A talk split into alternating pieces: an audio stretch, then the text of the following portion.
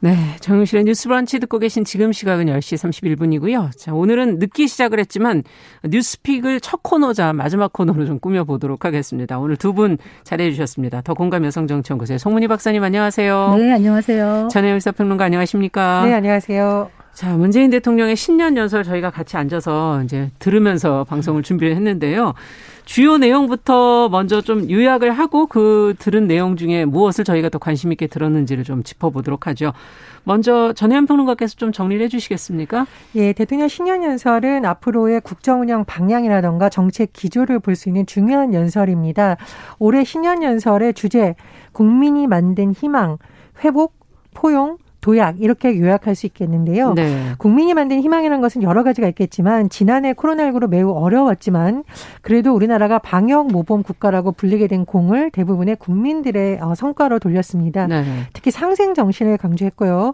지난해 우리 경제가 어려운 상황에서도 OECD 국가 중 최고의 성장률을 이룬 것이라던가 또 주가 관련 등을 언급하기도 했습니다. 더불어 굉장히 관심이 가는 사항이 아마 회복이 아닐까 싶습니다. 음. 대통령은 그런데 회복을 강조 하면서 포용적 회복을 굉장히 강조했는데요. 네. 포용적 회복이라는 것은 우리 왜 코로나로 인해서 굉장히 격차가 더 깊어졌다는 지적이 그렇죠. 나오는데 이것을 줄일 수 있는 방안에 중점을 많이 둬서 연설이 진행이 됐습니다. 이와 관련해서 살펴보면 국민들의 최대 관심사죠. 백신과 관련해서 대통령이 음. 우선순위에 따라 순서대로 전 국민이 무료로 접종받을 수 있겠다라고 했고요. 또 안전성이라던가 이런 과정을 투명하게 공개하겠다라고 강조를 했습니다. 네. 민생 경제와 관련해서는 대통령이 아무래도 예전부터 강조했던 것이 일자리인데요. 지난해보다 5조 원 늘어난 30조 5천억 원의 일자리 예산을 투입하고 또 민생 경제 회복을 위해서 110조 원 규모의 공공과 민간 투자 프로젝트를 추진하겠다라고 또 강조를 했습니다. 자, 올해부터 여러 가지 새로 시행되는 제도도 강조했는데요. 뭐 국민 취업 지원 제도, 네. 또 7월부터 특수고용직까지 고용보험이 확대되는 것, 또 생계급여와 관련해서 부양 의무자 기준이 폐지된 것 등을 강조를 했고요.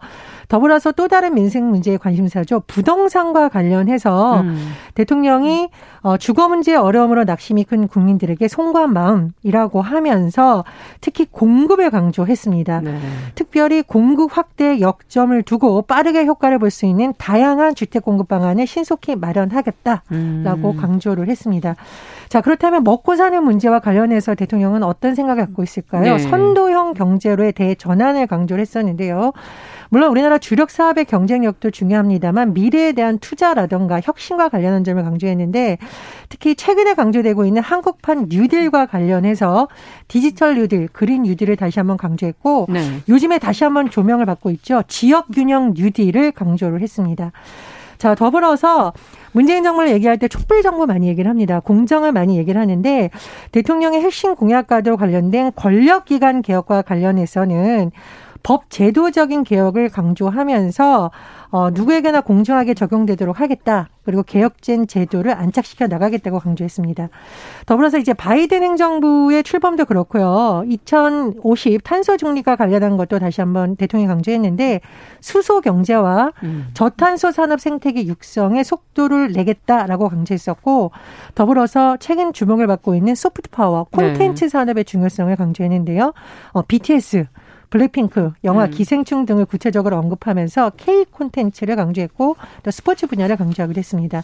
자, 문재인 정부의 핵심 과제 중에 하나죠. 남북 관계와 관련해서 대통령이 미국 바이든 행정부의 출범에 발맞춰서 한미 동행은 강화하고 음. 북미 대화, 남북 대화에서 대전환을 이룰 수 있도록 마지막 노력을 다하겠다라고 했는데 네. 이제 국정 운영의 하반기를 넘어섰지 않습니까? 그렇죠. 그와 관련해서 대통령이 가지고 있는 생각을 강조했는데요.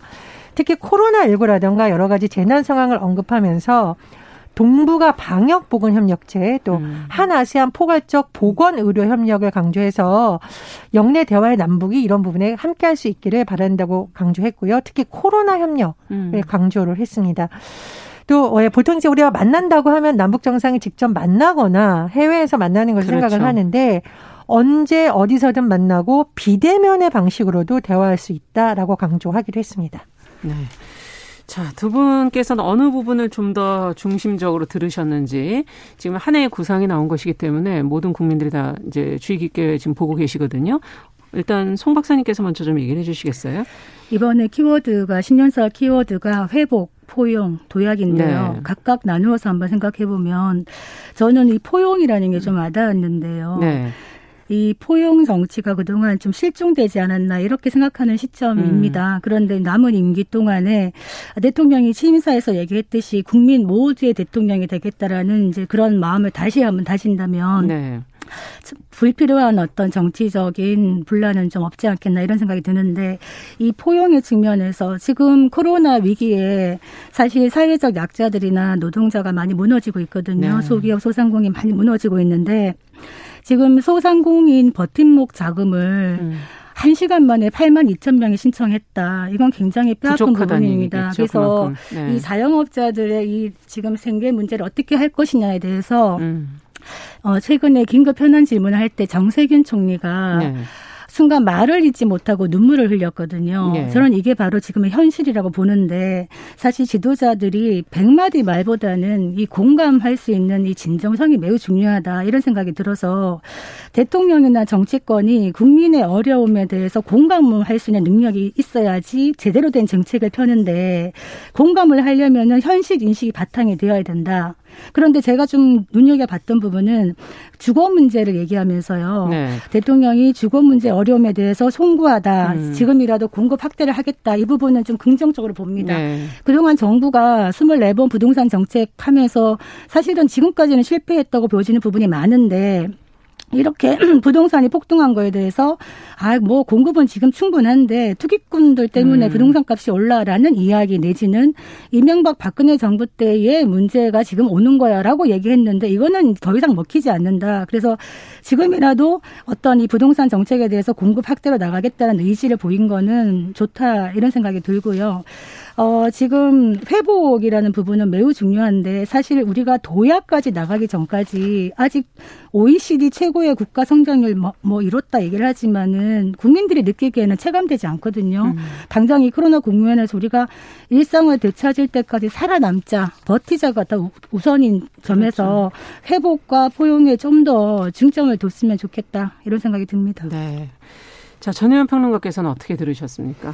음, 저도 뭐 회복이라는 측면에서의 포용을 봤는데 사실 대통령이 강조한 포용이라는 것은 앞으로 재난지원금 문제라던가 백신을 순서대로 이렇게 접종을 하는 과정에서 분명히 우선순위 논란이 일어날 수 있거든요. 네. 그래서 아마 조금 더 약자에게 배려하고 연대하자라는 측면에서 포용을 강조한 것으로 보입니다. 그래서 최근 정치권 일각에서 제기했던 이게 통합이 어, 전직, 두 전직, 이명박 박근혜 대통령의 사면이당하는 약간 거리가 먼 경제적 약자, 사회적 약자를 위한 데 조금 더 우리가 지금 신경을 써야 된다면서 이슈 전환을 하려는 것으로 보이고요. 두 번째 부동산 정책 같은 경우 보면은 지난해 같은 경우에 신년사 이후에 많이 나왔던 등이 부동산 투기와의 전쟁입니다. 그래서 네. 당시에는 투기 억제에 대한 정부 의지가 많이 강조됐었거든요. 근데 이번에는 중점이 공급으로 갔다는 점이 좀 차이점으로 보입니다. 음. 그리고 이제 남북 관계와 관련해서 최근에 북한의 김정은 위원장이 강조한 점이 어, 남측의 태도에 따라서 3년 전 봄날과 같이 평화 번영의 새 출발점으로 돌아갈 수 있을 것이라고 강조를 했거든요. 네. 그런 부분에 대해서 문 대통령은 이런 방법을 그럼 하면 어떻겠느냐라고 보건 의료 협력을 제안했습니다. 그래서 음. 북한이 과연 이에 대해서 어떤 메시지를 냈을지 좀 봐야 되지 않을까 그런 생각입니다. 그 네. 덧붙여서 한국판 뉴딜 얘기를 하고 있고 이 부분은 매우 중요합니다. 그렇죠. 우리가 현재 어려움도 있지만 미래 먹거리를 찾아 나가야 되는 것 또한 중요한데 음. 이 한국판 뉴딜을 사실은 어 미국의 루즈벨트가 뉴딜 정책으로 위기를 극복할 수 있었던 원인 네. 중에 하나가 정책도 좋았겠지만은 끊임없이 국민들하고 소통을 했습니다. 음. 당시에 라디오를 통해서 노변 정담이라고 할 만큼 늘 국민들이 그랬었죠. 대통령과 소통을 하고 어떤 말을 하는가 하고 국 민들의 마음을 모아 나갔는데 제가 좀 안타깝게 생각하는 것이 사실 문재인 대통령이 국민과의 소통이 그렇게 원활하지는 않다는 생각이 듭니다. 지금 임기 4년 차 넘어가는데요. 그 대국민 기자회견 횟수를 보니까 6번밖에 안 됩니다. 어, 실제로 이명박 때 20회, 김대중 대통령, 노무현 대통령 때 150회를 했거든요. 네. 그만큼 이 국민과의 소통을 좀 더 열어야 되지 않겠나 이런 아쉬움이 듭니다. 네. 저는 이제 한국판 뉴딜을 얘기를 하면서 지역균형 뉴딜을 다시 한번 언급을 했는데 지금 코로나19 상황에서 뭐 모든 국민들이 얼었습니다만 지역 경제에 대한 우려가 다시 한번 나오고 있습니다. 음. 그래서 그런 부분에 대한 재점검이 필요하다고 생각을 했고요. 더군다나 이제 지역 균형 뉴딜을 하려면 사실 지역이 원하는 방향, 네. 지역이 추진할 수 있는 방향의 뉴딜 정책이 실현되어야 되거든요. 그러니까 모든 국가에서 동일하게 될 수 있는 큰 원칙도 있어야겠습니까? 지역의 현실에 맞는 뉴딜. 그래서 음. 지역과의 소통이 굉장히 지금 중요한 시기다 이런 생각이 듭니다. 그리고 권력기관 개혁을 얘기를 했는데요. 네. 어쨌건 대통령이 이제 인사를 통해서 여러 가지 국정쇄신 의기를 지난 연말부터 밝혀왔습니다. 청문회가 남아있는 장관 후보자도 있고 청문회를 그렇죠. 통과한 장관 후보자도 있는데 국토부 같은 경우에는 지금 장관이 임명이 됐습니다. 그래서 어, 지금 공급 확대를 대통령이 얘기를 했기 때문에 구체적인 안에 조금 더 속도를 맞춰야만 국민들이 좀 체감할 수 있는 네. 수준이 할 수 있는 시간이 매우 빡빡한 상황입니다. 그래서 국토부의 역할이 중요하다고 생각을 하고요. 법무부 장관 후보자 지금 청문회가 어떻게 될지는 좀 지켜봐야겠습니다만 남아있는 과제가 많습니다. 그러나 야당과의 소통이라던가 어, 그렇죠. 어, 기존에 했던 성과나 조금 부족했던 부분을 점검해서 네. 국민과의 소통이라던가 여야 간의 소통은 조금 더 활발해질 필요가 있다고 봅니다. 네.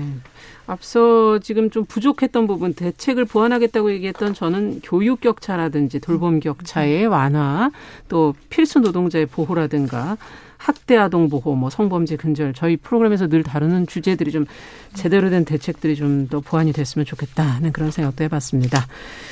자, 그럼 두 번째 뉴스로 좀 가보도록 하죠.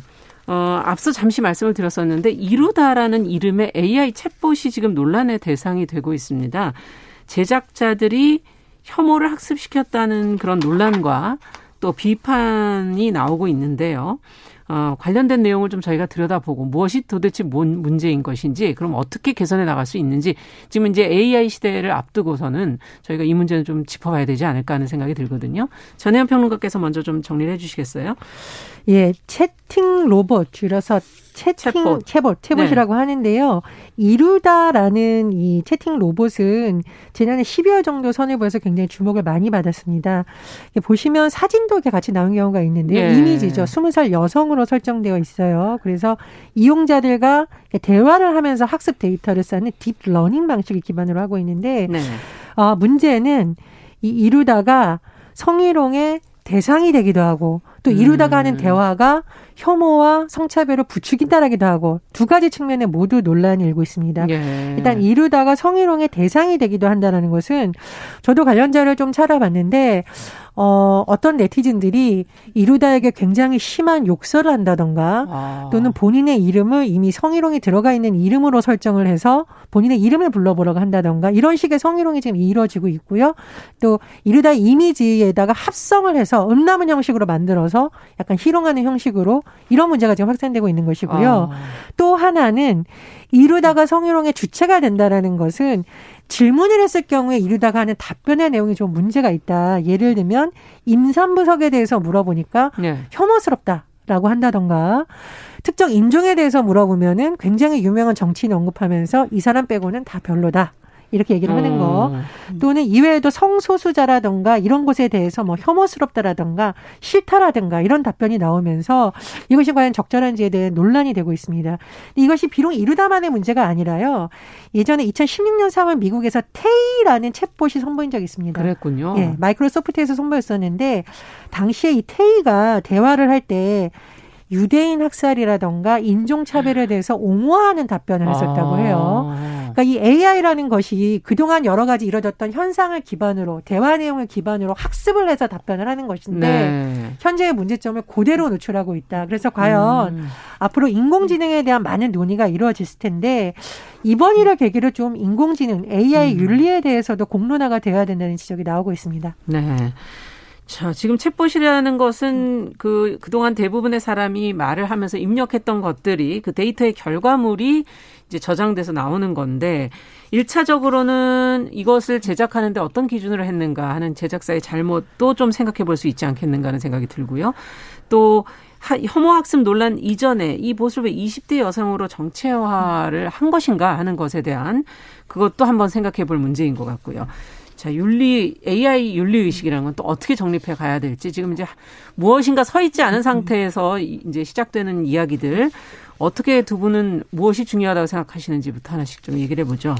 아, 이제 우리가 AI와 같이 생활하는 게 일상화될 날이 멀지 않았죠. 지금 네. 시작되고 있는데 이 AI 시대에 어떤 윤리, 도덕, 이런 측면에 대해서 우리가 이제 생각을 해볼 시기가 왔다. 이번 네. 논란을 통해서 이 이루다가 스무 살 여성으로 정체성이 음. 되어 있죠.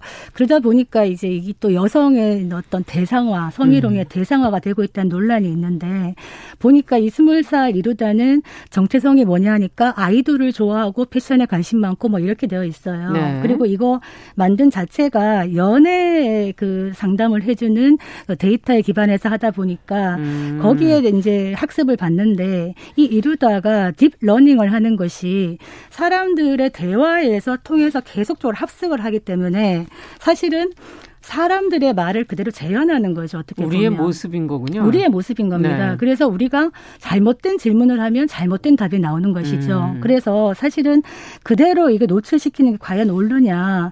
기본적으로 이 사회가 편향된 어떤 왜곡된 혐오와 차별의 메시지들이 늘 난무하고 있는데 이걸 인공지능조차도 제대로 그, 그대로 그냥 학습을 해서 음. 여과 없이 노출하는 게 맞느냐에 대해서는 어, 어느 정도의 사회적 합의에 벗어나는 어떤 차별이나 비난이나 혐오 발언에 대해서는 보완을 하거나 거르거나 알고리즘을 바꾸는 것이 바로 개발업체의 책임이다. 그렇죠. 이런 생각이 듭니다. 아까 어, 태희 사건 얘기했는데요. 그때 이제 MS사 태희 사건이 나고 난 다음에 16시간 만에 운영이 중단됐습니다. 16시간 예, 이렇게 막말하는 태희를 중단시킨 거죠. 네. 그러면서 문제점을 느끼고 그 당시 2017년에 세계 AI 전문가들이 모여가지고 미래 인공지능 연구의 23가지 원칙을 발표했습니다. 네. 다 말하기는 힘들고요. 몇 가지 중요한 거가 뭐냐. 네. AI 연구의 목표가 방향성이 없는 지능을 개발하는 게 아니라 음. 인간에게 유용하고 이로운 혜택을 주는 지능을 개발해야 한다는 것이고 음. 두 번째 중요한 게 이 AI 시스템을 설계하는 게 중요하지 않습니까? 그렇죠. 데이터를 어떻게 넣고 설계하느냐에 따라 달라지는 건데 이 AI의 사용에 있어서 오용이라든가 그 도덕적 영향의 이해관계자가 바로 설계자이기 때문에 건강한 사회를 지향하도록 만들어야 된다. 음. 이런 원칙들이 들어가 있는 겁니다. 우리가 아이 낳아서 키워보면은 그냥 백지 같은 아이가 어린이집 가고 유치원 가고 학교 가면서 어느 날 욕을 배워오죠. 음. 이렇듯이 AI가 백지 상태인데 이 AI가 과연 건강한 사회를 음. 어떤 도구가 될 수 있도록 우리가 지금 논의를 해야 되는 시점이 왔다. 이런 음. 생각이 듭니다. 네. 어떻게 보세요? 예, 크게 세 가지 문제를 한번 짚어볼게요. 네. 첫 번째 제작 과정에서 제가 드리고 싶은 말씀은 팽수는 팽수일 뿐. 이 음. 말을 좀 참고하셔라. 음. 팽수가 여성입니까? 남성입니까? 음. 이게 굉장히 우문이거든요. 네. 팽수는 여성도 남성도 아니다. 팽수가 딱 이렇게 대답해요. 이런 질문을 하면. 팽수는 그냥 팽수예요. 음. 그대로 봐주세요. 의상도 보면 팽수는 일반적으로 우리가 생각하는 거하고 거리가 있습니다. 네. 바지 저고리도 있고 치마 저고리도 있고 치마도 있고 꽃도 달고 때로는 뭐 씩씩하게 보이는 음, 여러 가지 의상도 있거든요. 음. 그래서 사실은 성적 정체성이라는 게 중요하지 않은데 자꾸 대중의 관심을 끌기 위해서 이런 면을 강조하면서 생기는 문제가 있기 때문에 음. 앞으로 어떤 이런 대상을 만들 때 그런 여러 가지 측면을 좀 고려했으면 좋겠다는 생각이 들고요. 두 번째 제작사의 좀 윤리적 책임을 질 수 있는데 말씀해 주셨듯이 이렇게 잘못된 사례가 이미 있거든요. 그러네요. 업체에서 대부분 아는 부분입니다. 네. 그렇다면 시범 운행 서비스를 통해서 좀 걸러냈으면 좋았겠다. 사전에 그런 네. 생각이 들고요.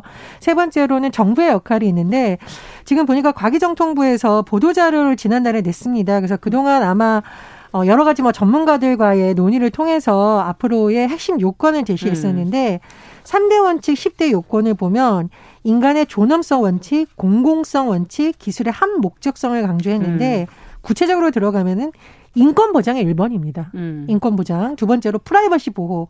다양성 존재 등이 있는데 이런 음. 것을 중요한 것은 이것을 일일이 규제로 할 수는 없는 거예요. 기술이 굉장히 빨리 발전하고 있기 때문에 그렇죠. 어, 지금 정부에서도 이런 것을 규제 중심으로 자꾸 법적 요건으로 가면 굉장히 기술의 발달을 저할 수 있기 때문에 음. 자율 규범으로 만드는 방식을 권고하고 있거든요. 자율 규범이라는 것은 결국은 업체 내에서의 자정 노력을 강조하는 그렇죠. 부분입니다. 그래서 이르다라는 것이 기술의 발전 측면에서는 굉장히 혁신적이지만 음. 어, 우리가 인, 인권 감수성이라든가 성적 감수성을 인내는 굉장히 뒤떨어진 존재다. 그래서 네. 이번 일을 계기로 업체 전체가 AI 기술을 활용할 때 그런 점을 좀 많이 고려해야 된다고 봅니다. 그 저는 그 지금 이 AI 챗봇 이루다가 아, 좀 불쌍한 생각이 드는 거예요. 우리가 그냥 단순히 기계다라고 생각을 하지만 음. 제가 좀 더 감정이입을 하자면 제가 한 10번 정도를 보면서 계속 울었던 영화가 있는데 음. AI라는 영화였어요. 네. 거기 보면은 어떤 부모가 자기 그, 그 자녀를 대체하기 위해서 AI 기계 음. 로봇을 음. 입양을 했다가 자기 자녀를 찾으면서 그 하루아침에 버려버립니다. 그 AI를. 아. 굉장히 어린 아기의 모습을 갖고 있는데 문제는 우리가 AI에게 마음이 없다라고 생각을 하는데 음. 단지 시스템일 뿐이라고 생각하는데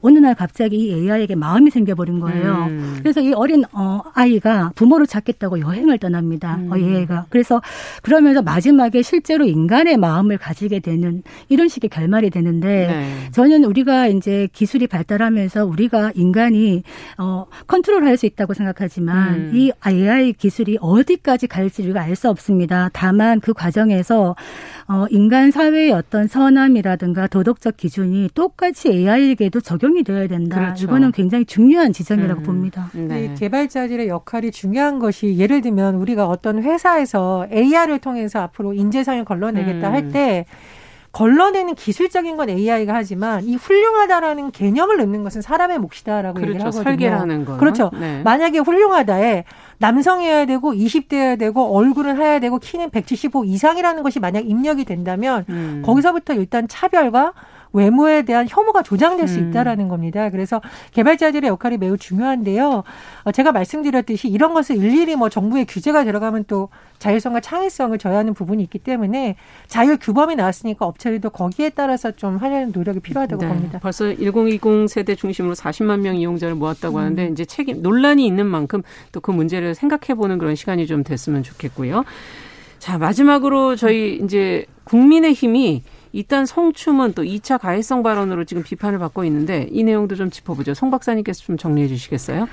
아, 지금 국민의힘이 이번 보궐선거를 사실 여당의 성추문 의혹으로 좀 반격을 가하고 있는 시점인데 네. 이 시점은 국민의힘 역시 연이은 성추문으로 나오고 있어가지고 네. 좀 논란이 되고 있습니다. 김병욱 의원이 성폭행 의혹으로 탈당을 음. 했고요. 그리고 또 그 과거사 그 의원으로 갔던 어 정진경 변호사가 예, 정진경 변호사. 예, 어, 로스쿨 시절에 이제 제자들을 성추행했다라는 그걸로 정직 3개월을 받았다는 전력이 공개되면서 또 자진 사퇴를 했습니다. 네. 그래서 국민의힘에서는 뭐 사퇴나 탈당의 형식으로 빌어서 국민의힘 자체에서 어떤 뭐 대책은 음. 마련되지 않고 있는 상황인데 여기에 대해서 더불어민주당에서 반격을 지금 가하고 있는 모양새고요. 하나 또 문제가 되고 있는 거는 음, 이수정 교수가 이제 국민의힘에 그 가인 성폭형 성폭력 대책 특별위원으로 가 있는데 네. 여기에 대해서 인터뷰 과정에서 이 김병욱 의원의 탈당에 대해서는 어 피해자가 신고를 지금이라도 해라 이렇게 말한 부분이 음. 2차 가해가 아니냐라고 또 더불어민주당에서 공격을 하고 있는 이런 상황인데 음. 여기에 대해서 정의당은 논평을 하면서 어떻게 말을 했느냐 일단 남성 정치인들의 성폭행 의혹과 사건에 대해서 어디까지 실망해야 될지 강도하지 않는다 그러면서 이런 문제가 있는 의원들을 공천한 당은 탈당했으니 그만이다 이게 아니라 제대로 된 책임 정당으로서의 모습을 보여라 이렇게 음. 얘기를 하고 있는 상황입니다. 네. 자, 뭐 이렇게 당에서 탈당하는 식으로 또 꼬리 자르기를 한다 이런 비판도 지금 나오는 것 같고요. 이수정 교수 발언은 과연 또 어떻게 저희가 바라봐야 될지 그리고 양쪽 다 정말 시끄럽기는 계속 마찬가지가 아닌가 하는 그런 생각도 들기도 하고 두 분은 어떻게 보십니까? 이 사자성어가 아니죠. 영어와 뭐 한국어가 섞여 있고 한쪽인데 내로남불 네. 고질적 문제인데 지금 내로남불 할 때가 아니라요. 재발 방지책을 잘 마련하면 됩니다. 그렇죠. 음. 단호하게 각 당에 이미 윤리특위나 이런 데 다 기준이 있거든요. 네. 거기에 맞게 하고 재발 방지책 만들라고 하고요. 두 번째는 저는 인사검증 시스템이 부실하면 그 인사검증 담당자들이 책임을 지지 않기 때문에 계속 음. 이런 문제가 발생하는 거거든요. 일단 성 선거 앞두고 부랴부랴 하는 것도 문제이고 상대방 공격하다가 자기들의 문제를 못 보는 것도 문제입니다. 그래서 저는 이게 국회 차원에서 국회 윤리특위가 좀 강화될 필요가 있고 네. 국회의장 주제로 각 당 원내대표들도 모이면 어떨까 이런 생각입니다. 네, 한 말씀만 끝으로. 내로남불이라고 얘기했는데 저는 독인 개긴이라고 하겠습니다. 네. 왜 부끄러움은 국민의 몫인가 이런 네. 말씀 드리고 싶습니다.